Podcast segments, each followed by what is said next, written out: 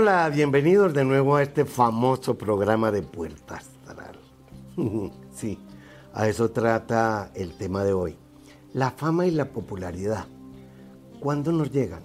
¿Por qué nos llegan? ¿Cómo nos llega? ¿Y dónde se estudia nuestra carta astral? El punto más alto del zodíaco se conoce como el medio cielo. Ahí es como si los planetas, cuando llegaran a lo más alto, nos hablan de estar en un momento de fama y popularidad. Pero primero hay que saber quién lo rige. En mi caso, lo rige Venus porque tengo a Libra en la casa 10. Y si nací con Venus en Acuario, parece que mi fama y popularidad me la va a dar el tema de Acuario, que son dos, la astrología y los trabajos con la comunidad. Exactamente y llegué a trabajar con la comunidad en Tierra Adentro mucho antes de saber de astrología. Y obviamente cuando empecé a estudiar astrología seis meses después, hace 50 años, pues lo hice fue para conocerme a mí, no para ser famoso o popular. Pero la vida me llevó hacia allá. Cada vez que Júpiter, el planeta del, dios, del Olimpo, cruza por mi casa 10, he podido ver que llego como a una etapa de exaltación como cuando el guerrero o la guerrera llegan a la cima y levantan el brazo o hacen así o la ve de la victoria como hacía Winston Churchill. La fama y la popularidad nos pueden llegar por múltiples formas. Ah, obviamente para poner la lista en largo, pues Hitler, eh, Pablo Escobar, eh, Mussolini, bueno, cuánta gente eh, ha dejado huella en el mundo por su fama y su popularidad. Precisamente ese sector llamado el medio cielo nos indica la huella que vinimos a dejar en el mundo. El mundo para mí es la familia donde vivo, el grupo con el que vivo, la sociedad, el momento histórico que nos tocó. Es bastante importante estudiar ese punto porque el medio cielo lo llamamos también la voluntad divina, o sea, lo que no depende de uno, como cuando suelto este lapicero y cae por voluntad divina, llamémoslo por la gravedad. Estudiar el medio cielo más los planetas que haya en la casa 10, si es que hay, yo tengo ahí a Neptuno, que rige mi casa 3, que es la de los escritores. O sea que en cierta forma mi fama o popularidad también vendrá dada, ayudada por Neptuno, que rige la casa 3, que es la de los escritores y conferencistas, pues por ese, ese medio. Sí, efectivamente, también así me ha servido y poderlo hacer.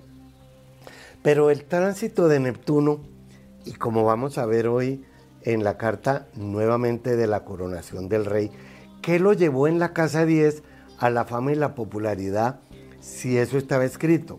Ahora, uno puede ser famoso y popular de una manera adversa o de una manera que eh, beneficia a gran cantidad de gente. Eh, como digo yo, el fósforo se vuelve vela, la vela se vuelve antorcha. Cuando uno tiene un fósforo, alumbra poquito, pero puede hacer, bueno, prender un incendio. Con la vela lo puede seguir alguna cantidad de personas o la vela nos sirve para alumbrarnos a nosotros.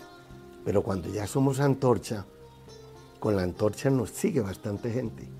Por eso la antorcha es el símbolo de los Juegos Olímpicos en honor a Zeus, el dios del Olimpo, o sea, Júpiter. Pero cuando uno ya llega a ser hoguera, la hoguera no dirige a nadie, no. La hoguera atrae y se sientan alrededor. Esa fama y popularidad, ojalá, viste en nuestra carta astral, sea por nuestra sabiduría, por la forma como nos comportamos con los demás, por el aporte que hacemos al mundo o a las personas que les corresponde. Como que alguien nos dijera, oiga, gracias por respirar, el hecho de que usted haya vivido me sirvió a mí. Esa popularidad puede ser política, porque en la Casa 10 se estudian los gobernantes, los políticos, la administración pública, el éxito, las metas y la realización. O sea, en la casa 10 es a lo que estamos destinados a, llegar a ser públicamente. Un ejemplo, Marte, que rige a Aries y la casa 1 naturalmente. El guerrero o la guerrera, cuando llega a Capricornio o a la casa 10, hace un movimiento que se llama exaltación. ¿Qué es esa exaltación? Es como cuando uno llega a un lugar donde lo están esperando. Uno no manda ahí, pero se siente exaltado. La gente lo vitorea, lo apoya. Pues bien, la guerrera y el guerrero marcianos llegan a lo alto, levantan los brazos y dice, por fin triunfé. Valió la pena recorrer el camino. Pero después del medio cielo o la casa 10, uno tiene que bajar a la casa 11. La casa 11 es la de Acuario, la del prójimo. Y el prójimo, al estar tan cerca de la persona exitosa, hace dos cosas. O nos pide ayuda gracias al éxito, o también nos quiere tumbar de la cima de la montaña. El prójimo, sea lo que sea, nos va a llevar a, hacer la misión que nos corresponde. Esa misión también se estudia en la casa 10. Ahí está la misión, la vocación y la profesión tres cosas diferentes, porque hemos dicho en otros programas que la vocación se trae, la profesión se aprende. A veces uno puede juntar la vocación con la profesión, sino que la profesión nos dé los suficientes recursos para poder después dedicarnos con el tiempo a la vocación. Esa vocación viene implícita también con la fama y la popularidad. Mi profesión es la de arqueólogo, pero mi vocación es la de astrólogo. Como arqueólogo, sí, fui conocido, gané premios eh, de antropología, escribí bastantes libros también, pero de pronto el arqueólogo, el astrólogo mató al arqueólogo, tomó la antorcha y siguió él. Y me volví más popular por ser astrólogo que por ser arqueólogo. ¿Hasta cuándo durará el astrólogo? Pues eso es lo que estoy tratando de estudiar ahora que he empezado los viajes de Hércules por Europa.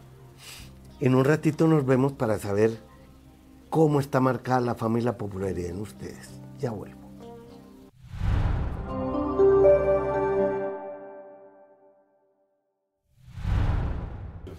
En cuanto a los consejos astrales, partir de la semana pasada, no, de esta semana, Júpiter ya se fue de Aries.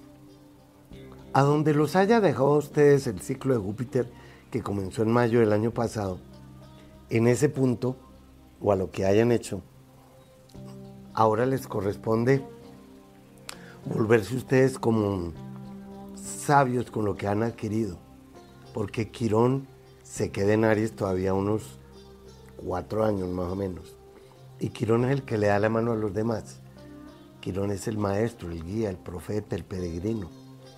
De pronto fuera entonces una muy buena época, ahora que mm, el triángulo de fuego está muy bien puesto, de liberar una nueva energía en ustedes. El 16 de mayo, para los Tauro, Júpiter entró a su signo y se va a quedar ahí hasta mayo del 2024. Una cosa es saber que uno está en su fecha, en su época, y sentarse a ver qué pasa. Y otra, sabiendo que está en su momento, hacer algo para que ese momento sea inolvidable. Júpiter es el dios del Olimpo. En los planetas rige la fama y la popularidad de lo que estamos hablando. Si va a estar en Tauro durante un año, al menos en los próximos dos meses, el futuro que también está en Tauro está en conjunción con Urano. De modo que aprovechen su futuro para salir del corral. La luna está en Géminis y mm, la versatilidad con la que la luna trabaja ese signo es fantástica. La luna dice yo siento, pero Géminis dice yo pienso. ¿Qué tienen que hacer ustedes las personas Géminis?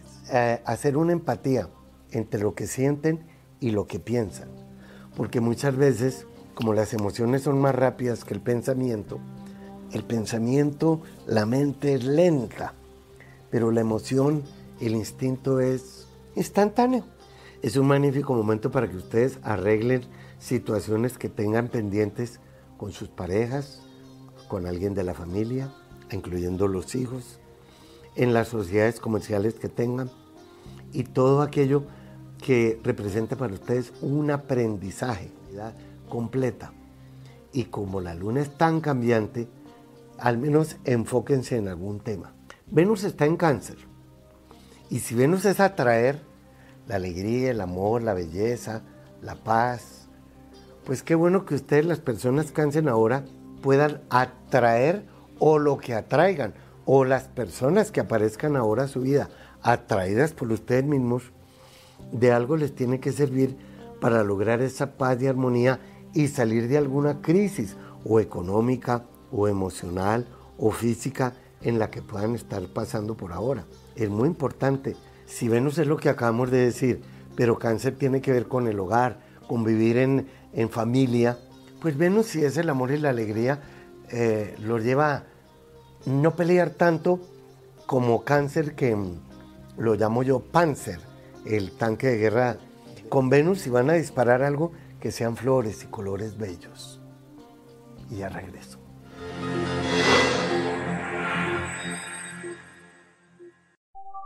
He creado una aplicación en donde el servicio de buscar pareja es muy especial. No importa el sexo ni el género. La aplicación nos va a dar la posibilidad de comprender cuál es esa persona con la que estamos sincronizados esa aplicación la encuentran ustedes ahora como uno de mis servicios astrales. ¿Estás pasando por algún momento de incertidumbre? ¿Alguna duda que se adueñó de ti? ¿O como que necesitas una luz al final del túnel? Bien, ¿por qué no me mandas las cinco preguntas más claves de tu momento actual? Necesito tu fecha, sitio, hora de nacimiento. Y mándamelas a mauriciopuerta.tv. ¿Alguna luz? podemos compartir entre los dos.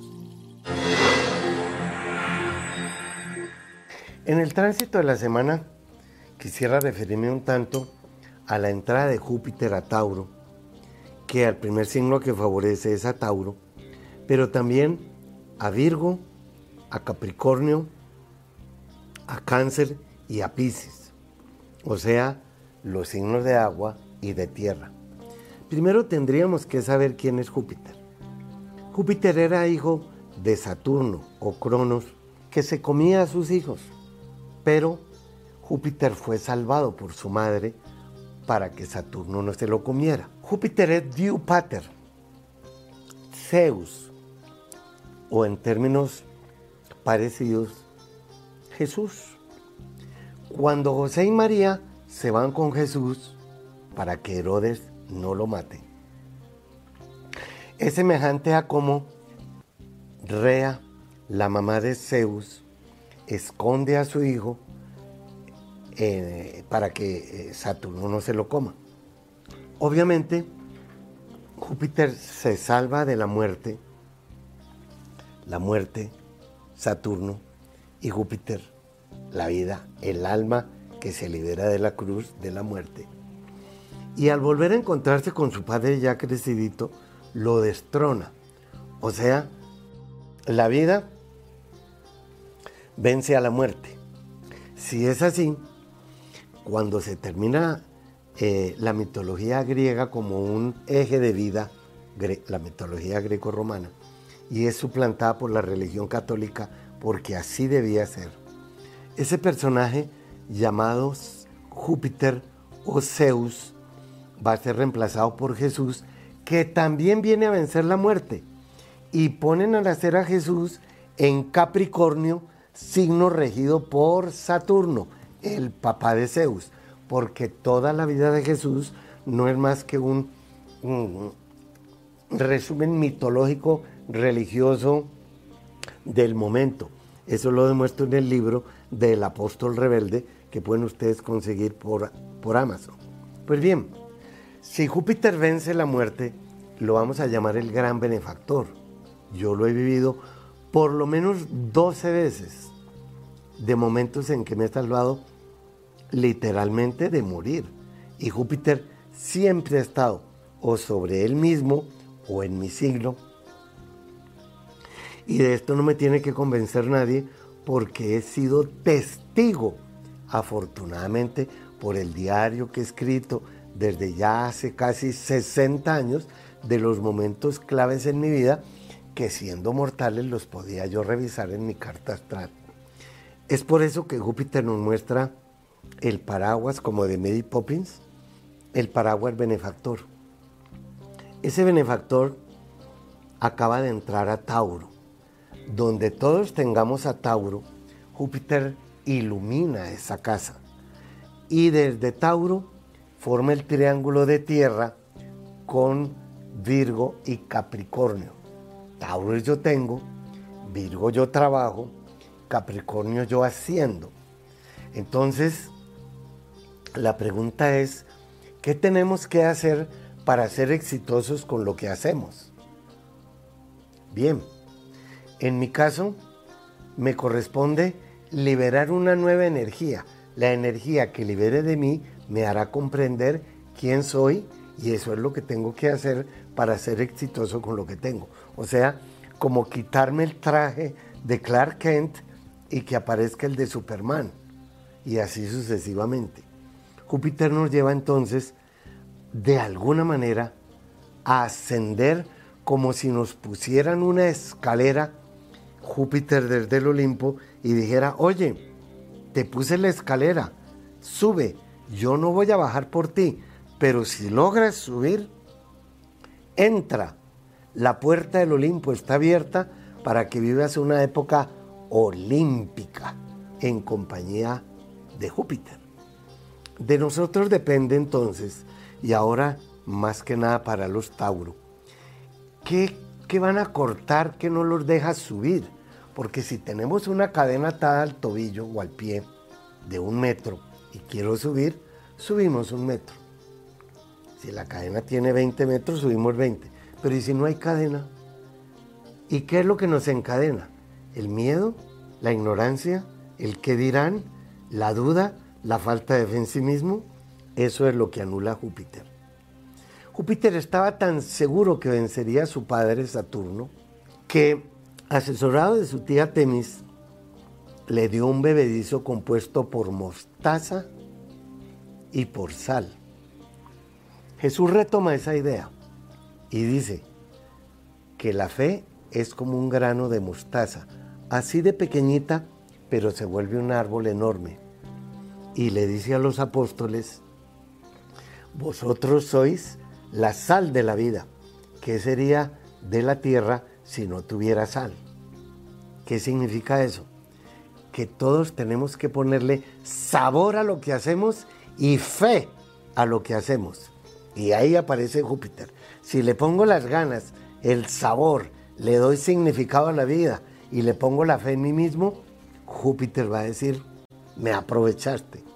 No sé qué tiene de malo estar salado. La gente, la chusma, a veces dice, es que estoy como salada, nada me, nada me funciona. Ojalá todos estuviéramos salados, ojalá, porque el mismo Jesús le dijo a los apóstoles que ellos eran la sal de la tierra, ponerle sabor a la cosa. ¿Qué tal algo tan insípido como para que no le encontremos significado a la vida? Pues bien, con el tránsito de Júpiter donde lo tengamos en nuestra carta astral, tenemos que encontrarle un nuevo significado a lo que debemos ser. En un ratito regreso.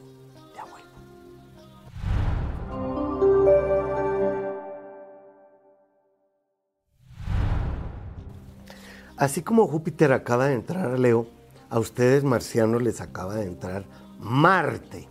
Marte entró esta semana a Leo. Se va a estar unas seis semanas y a Marte y a Leo les encanta estar juntos. El león y la guerra, o el león y la fuerza de voluntad, o el amor y la buena voluntad. Como la luna negra también está en Leo, sería bueno que aprovecharan este tránsito de Marte para hacer un trabajito sobre aquello que para ustedes sea frustración, tristezas, fracasos, abandonos, tragedias, crisis, muertes, periodos de, de función. Porque Marte es eh, el dedito de Marte, ¿no? con el circulito, el escudo y la lanza. Qué bueno que Marte esté ahora en Leo, porque el león de Nemea, que lo rige a ustedes, fue vencido por Hércules. Y Hércules es el guerrero y la guerrera que hay en ustedes mismos. Virgo no tiene ahora ningún factor, pero habíamos dicho que Júpiter desde Tauro favorece a Virgo. ¿Eso qué significa?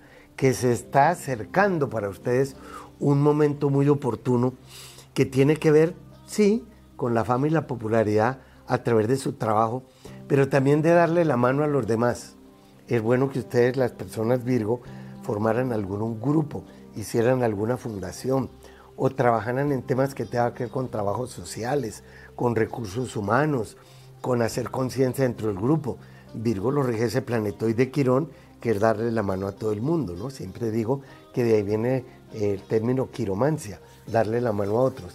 Y con Júpiter ayudándoles desde el 16 de mayo que acaba de pasar hasta mayo del año entrante, también es un momento para doctorados, universidades, para cualquier tema que tenga que ver con su sabiduría. Libra no tiene ningún factor tampoco encima, pero así como Júpiter le está ayudando a Virgo, Marte le está ayudando a Libra. Se les acerca a ustedes un motivo como, como para gente que está preguntando por ustedes, que quieren que los guíen. Marte es el líder y como Libra tiene que ver con em, las buenas maneras, con la sociabilidad, con todo aquello que tenga que ver con gestiones ante el público, pues de, de pronto muéstrense ustedes como unos muy buenos gestores de alianzas, eh, gestores de paz entre los demás, como mediadores, muy buenos relacionistas públicos. Y todos los temas que tengan que ver con demandas y querellas que haya en contra de ustedes o que ustedes quieran hacer a otros, está a favor también. Júpiter en Tauro se opone a Escorpión. Cuando hay una oposición es como ustedes y yo ahora, uno enfrente del otro. Una oposición es como para mirarnos, revisarnos. Si la frase de Júpiter es yo veo y el nódulo sur de la luna está ahora en Escorpión, tienen que revisar ustedes y ser muy conscientes, con mucha sabiduría, de cuáles son las aspiraciones que quieren lograr ahora, pero que algo en ustedes no deja que eso se dé. Hay que dejar atrás o un modo de ser o con las tenacitas cortar en vez de clavárselo ustedes a sí mismos o a otras personas. Me parece que la oposición es como si estuviera dividida la personalidad de ustedes. Algo tiene que volverse a unir. La herida hay que coserla. Y como siempre les digo, ya regreso. No se vayan.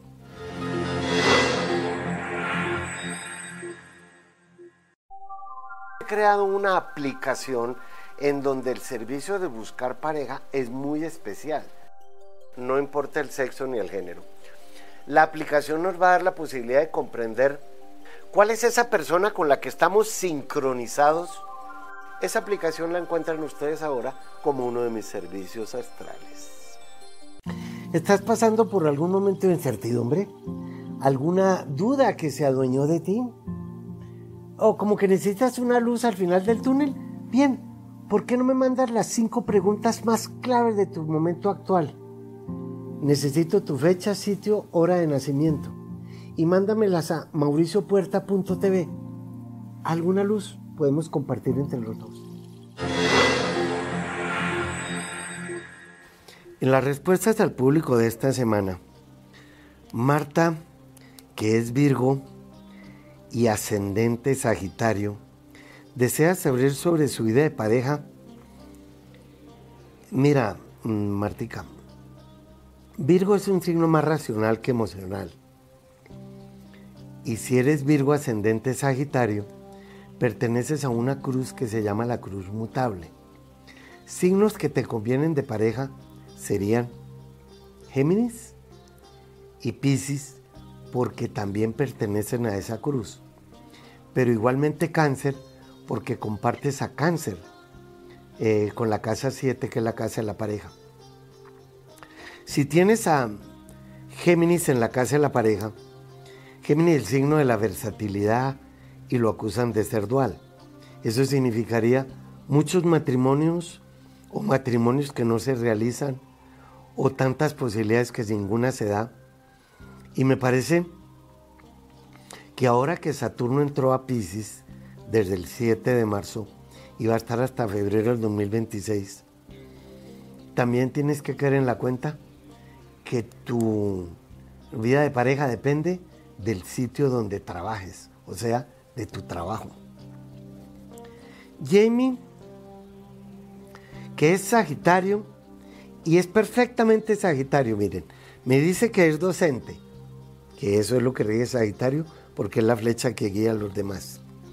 Y que también tiene una empresa de eventos, y eso es lo que rige Sagitario, porque Sagitario lo rige Júpiter, Júpiter, el dios del Olimpo, rige los grandes eventos, los grandes concursos, los grandes eh, festivales, todo a lo grande. Eso es tuyo también, querida Jamie. Y dice, y creaciones musicales y artísticas. Y que cómo te va allí. Pues no deberías abandonar ese tema del que estamos hablando. Ahora, en los temas del amor, como naciste en 1993, tienes ahora a Saturno encima. Eso ocurre cuando uno tiene 29 años. Entre los 28 y los 30 defines tus éxitos profesionales y la vida de pareja. Tienes de plazo hasta febrero del 2026 para definir tu vida de pareja. Alejandro eh, dice que quisiera conocer cuál es su vocación de vida. Mira Alejandro, en ese sentido, te aconsejo que pidas el servicio que presto de la carta astral por escrito, porque me demoraré unas tres horas hacerla, y ahí te llega la vocación, la profesión, los karmas, los asuntos inconclusos que traer de otras vidas. es un tema muy interesante que me encanta hacerlo porque también aprendo mucho de astrología con cada uno de ustedes.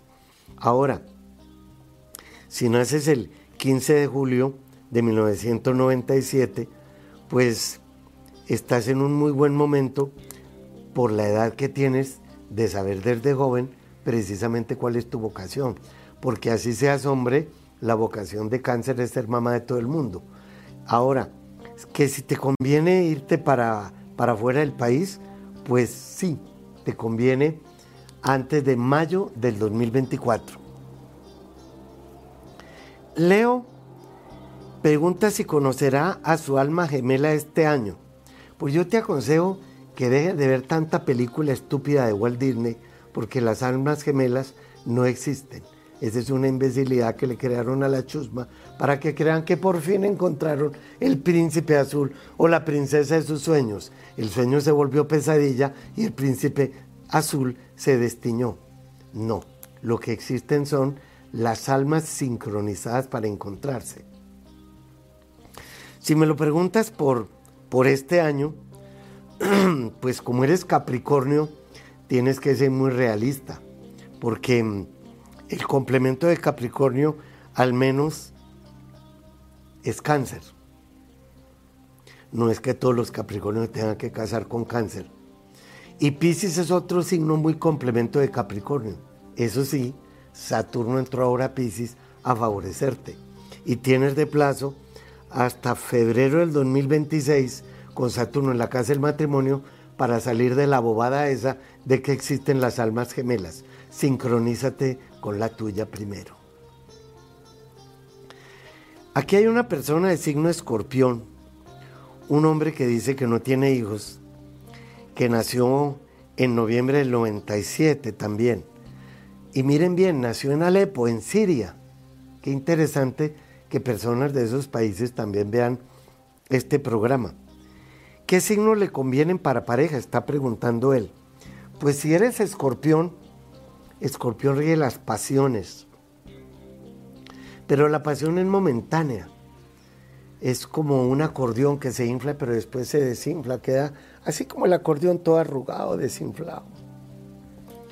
Los signos que te sirven de pareja aparentemente son igual que el tuyo. Libra, y Tauro. Y ahora que Júpiter está en Tauro, debería ser muy consciente porque a partir del 18 de julio de este año, dejando atrás una fórmula de buscar pareja que no te ha servido, pero afortunadamente estás muy joven. Apenas has nacido en el 97. A partir del 18 de julio es que comienza tu verdadera vida de pareja. Pig Diamond dice que es Aries ascendente Sagitario. Entonces, ten presente que las personas Leo serán fundamentales en tu vida. Nació en el 82. ¿Será que con el futuro en Aries al fin podré tener un empleo en mi profesión? Pues tienes toda la razón. Si a partir del 18 de julio el futuro entra Aries, tienes de plazo hasta enero del 2025 para irte lejos, porque eres Aries. Marte es el dinamismo, la fuerza de voluntad, el que se mueve. Con este dito tú mandas a la porra a quien sea o le dices que venga. Sí, estás en un momento excelente para con el futuro ir a otra parte a buscar trabajo. Y ustedes no busquen más, ya regreso.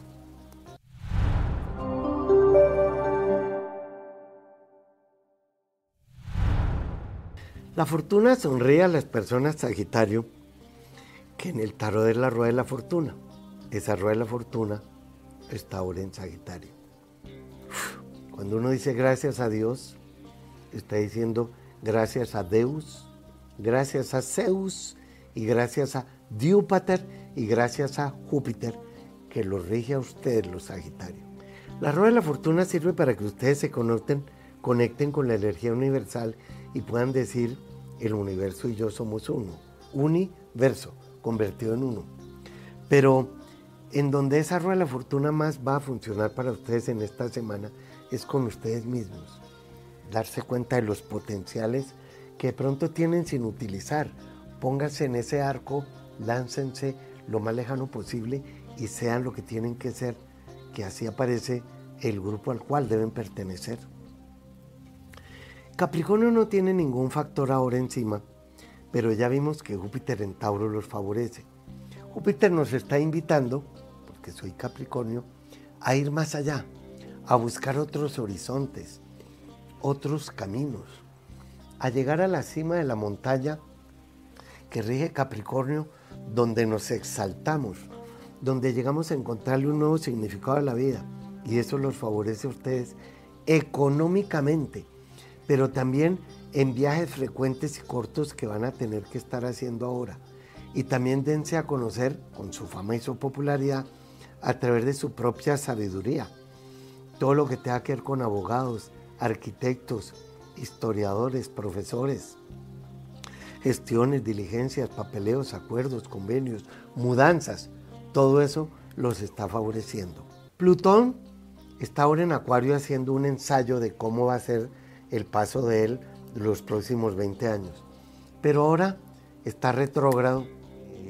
Me parece que la retrogradación de Plutón en Acuario es como para mirar en su interior, porque Plutón es como la fuerza oculta de la naturaleza que nos muestra que hay allá adentro, como un pulsar, algo que nos está diciendo, preste atención porque de pronto voy a explotar. Aquello que tenga que ver con su vida de hogar, y los cambios radicales, porque Plutón es el, eh, la frase de Plutón es todo o nada. El volcán dormido explota, pero antes de explotar empieza como por unos leves temblores. Algo en su vida tiene que estar apareciendo así ahora para que el volcán, explote como debe ser en su vida de hogar. Saturno está en Pisces junto con Neptuno. No están en conjunción, pero lo estarán en, en, un año y medio más o menos o dos. Por ahora, Saturno en Pisces lo que está diciendo es que ustedes tienen que ser más realistas a la hora de que su imaginación les funcione. Saturno dice, o la razón dice, como diría Einstein, la razón nos lleva de aquí a acá, de A a B, pero la imaginación nos lleva a cualquier parte. Eso es lo que ustedes tienen que hacer ahora, eh, pescaditos y sirenas.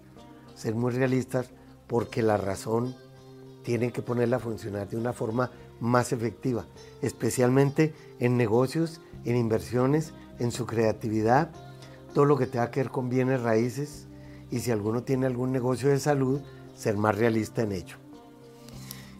No se vayan que ya regreso.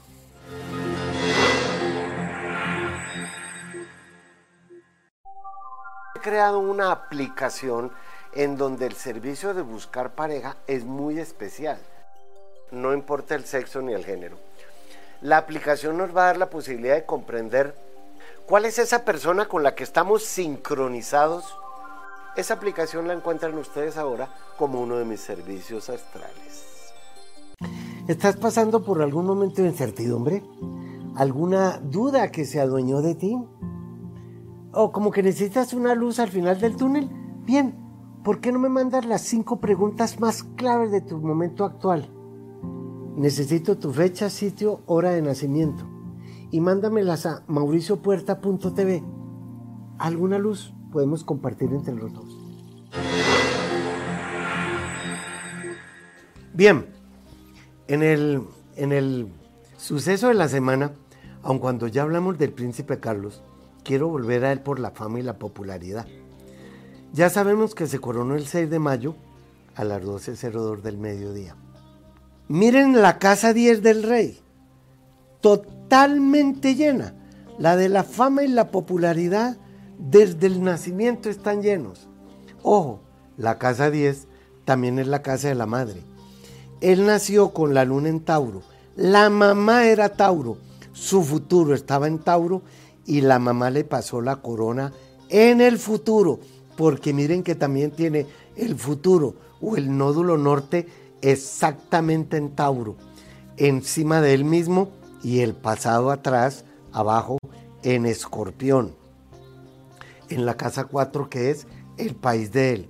Eso sucede cuando uno tiene 18 y medio años, otros 18 y medio que son 37, otros 18 y medio que son 55 y medio y 55 y medio más 18 y medio nos da 74, exactamente la edad que él va a cumplir.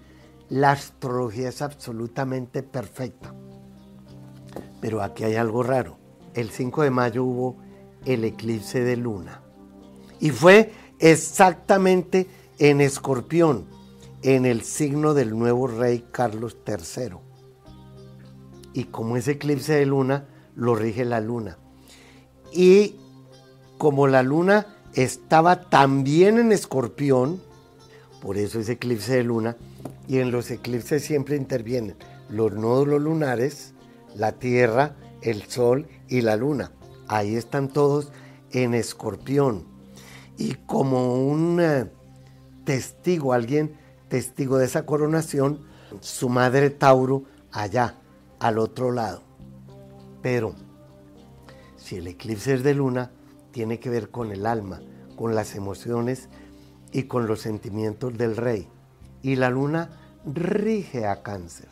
Qué curioso que el rey se haya posesionado con la luna negra en cáncer. Y la luna negra es la señora Camila Parker en la casa 12, que es la casa de los karmas inevitables del señor eh, rey Carlos III. Miren lo inevitable. Esta señora, que efectivamente tiene cara de luna negra, mm, lo va a acompañar en su reinado y también en su claudicación. Porque si es un eclipse de luna y lo rige cáncer, cáncer también es el hijo del rey. Y ahí está Marte, también en cáncer, en la casa de los karmas inevitables. Y miren ustedes, si el sol es el rey, Marte es el escudero del rey, el que lleva el escudo y la lanza, o para defender al rey o para tumbar al rey. Porque el guerrero tiene más afinidad con el pueblo que el rey. A la reina Isabel de Inglaterra la respetaron porque la monarquía en aquella época en que ella subió al trono y siendo Tauro, cuero duro, casi que no se muere. Pero el rey no tiene el respeto que tenían con la reina y no va a durar tanto. Si yo fuera Carlos III, haría un tiempo de reinado, me daría cuenta de que no va a ser lo mismo que su madre y le pasaría la corona al príncipe y ese príncipe está marcado allí. Fíjense que en la casa de los hijos, que es la casa 5, el príncipe tiene a Quirón que rige a Virgo, el príncipe que fue sin la mujer, Harry. Pero también está Marte. Y Marte es el escudero y él se pone el, la corona cuando Marte está en cáncer. Todo pinta como para que esa antorcha que le debe pasar el rey a su hijo lo haga, pues no sé en cuánto tiempo, pero si Júpiter es la fama y la popularidad, eh, va a favorecer al, al príncipe, bueno, al nuevo rey, por lo menos por allá hasta cuando Saturno esté encima de Saturno. Cuando el rey, no sé, por ahí en unos 7 a 10 años. Porque cuando Saturno está encima de Saturno, todos tenemos 29, 58 u 87. Y si el príncipe va a cumplir ahora 74, bueno, también puede ser que cuando Saturno entre al ascendente del rey, que es Leo, Saturno le baja la corona, porque como Leo es el rey, le quita la corona. Y Saturno entrará a Leo por allá en el 2026. Sea lo que se fuere, la popularidad del rey está amenazada por el eclipse de luna, porque la luna, decíamos, si es eclipse de luna, son las emociones del pueblo. Eh, la luna rige las mareas que suben y bajan y en este caso pues es eh, la comunidad, eh, la familia, el país donde uno viva. Tendría el rey, yo no sé si tenga un raspuertín de asesor astral, pero tendría que asesorarse porque mm, no pareciera que el pueblo esté muy de acuerdo con que él vaya a durar muchos años en su reinado. Y si dura, pues mm, la fama y la popularidad la tendrá que trabajar muy bien porque también puede irse como un rey no muy querido, o sea, con una popularidad mm, alta, pero en el sentido eh, no magnético. Lo magnético atrae, lo eléctrico rechaza. Si va a ser muy rechazado por el pueblo, pues el, mismo rey tiene que tener la suficiente inteligencia y madurez, que ya la tiene, como para saber cuándo pasarle la corona a su hijo, porque está puestecito allí. Y la luna negra con Camila Parker no le va a ayudar mucho. Mucha frustración se ve en ese reinado. No se frustren que ya vuelvo.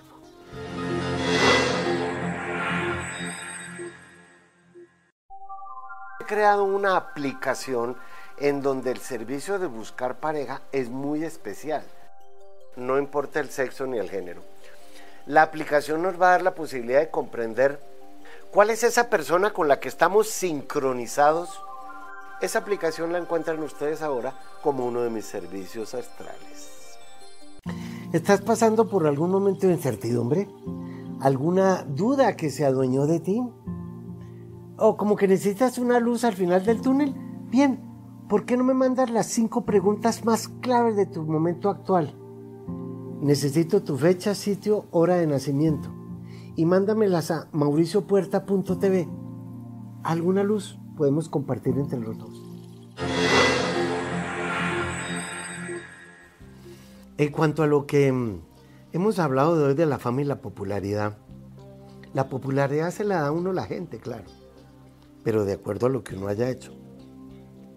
Y creo yo, y se los digo así muy de frente, que ustedes se acercarán a Dios amando al prójimo, porque se dice que el labor del pueblo es labor del Dios. Se, acercarán a Dios amando al prójimo, que es todo. Pero también nos acercaremos, acercaremos al prójimo eh, amando a Dios, que es todo. El problema es qué es Dios para nosotros porque la popularidad nos puede endiosar y entonces crece el narciso, que ya lo vimos en otro programa, y el ego. Y la mejor forma de volverse o de manejar la popularidad y la fama es siendo humilde. El último entre vosotros, dijo Jesús, será el que va a mandar. Por eso es que en términos del rey y su hijo, no siempre el hijo de uno es hijo de uno. No. Puede ser hijo de la carne, pero eso no es ser hijo.